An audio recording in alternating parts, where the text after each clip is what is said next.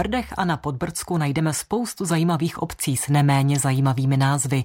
Třeba Zaječov, Komárov, Kvaň, Strašice a nebo Felbabku. A právě do obce Felbabka se vypravila naše redaktorka s vedoucím muzea středních Brd Tomášem Makajem. Název Felbabka je z jedním takových podivných britských názvů. Ostatně obec s tímto názvem se vyskytla i v takovém tom divnopisu. To by mě zrovna zajímalo, jak vznikl název této obce.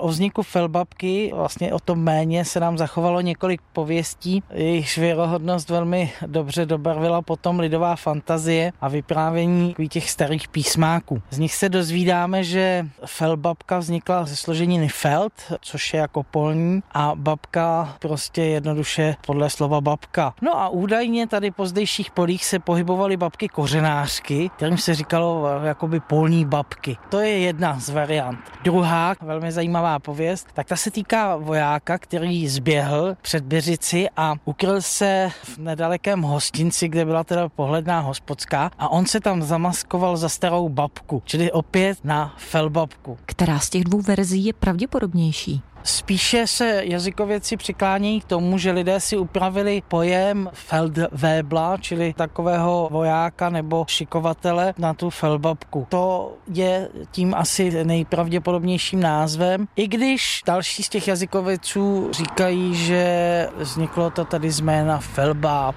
což je pojmenování, které také vychází z té vojenské terminologie, ale zřejmě se váže k nějakému starému jménu. My můžeme říct dneska z jistotou, že žádný felbáb na felbabce nebydlí. Co je na felbabce zajímavého, nebo proč by se se měli turisté vydat? Okolí felbabky nejenže skýtá celou řadu zajímavých výletů, vlastně ze samotné felbabky vidíme i na nedaleký Plešivec, což v dobách první republiky učarovalo i spisovateli Karlu Sezimovi, ale můžeme tady najít i zajímavé paleontologické lokality, kde je i povolen sběr z kamenělin, čili zdejších trilobitů. V okolí felbabky také můžeme najít i evropsky významné lokality, kde se v současné době nacházejí kuňky žlutobřiché nebo po případě čolci, kteří zde našli svůj domov. Felbabka byla známá taky jako takový stínový útvar strašických kasáren. Byla tady kasárna v lese, kde byly uschovány tanky a vojenská technika. Jednalo se o takový záložní útvar, po kterém už dnes nenajdeme ani stopy. V časech první republiky byla Felbabka a její okolí poměrně oblíbená.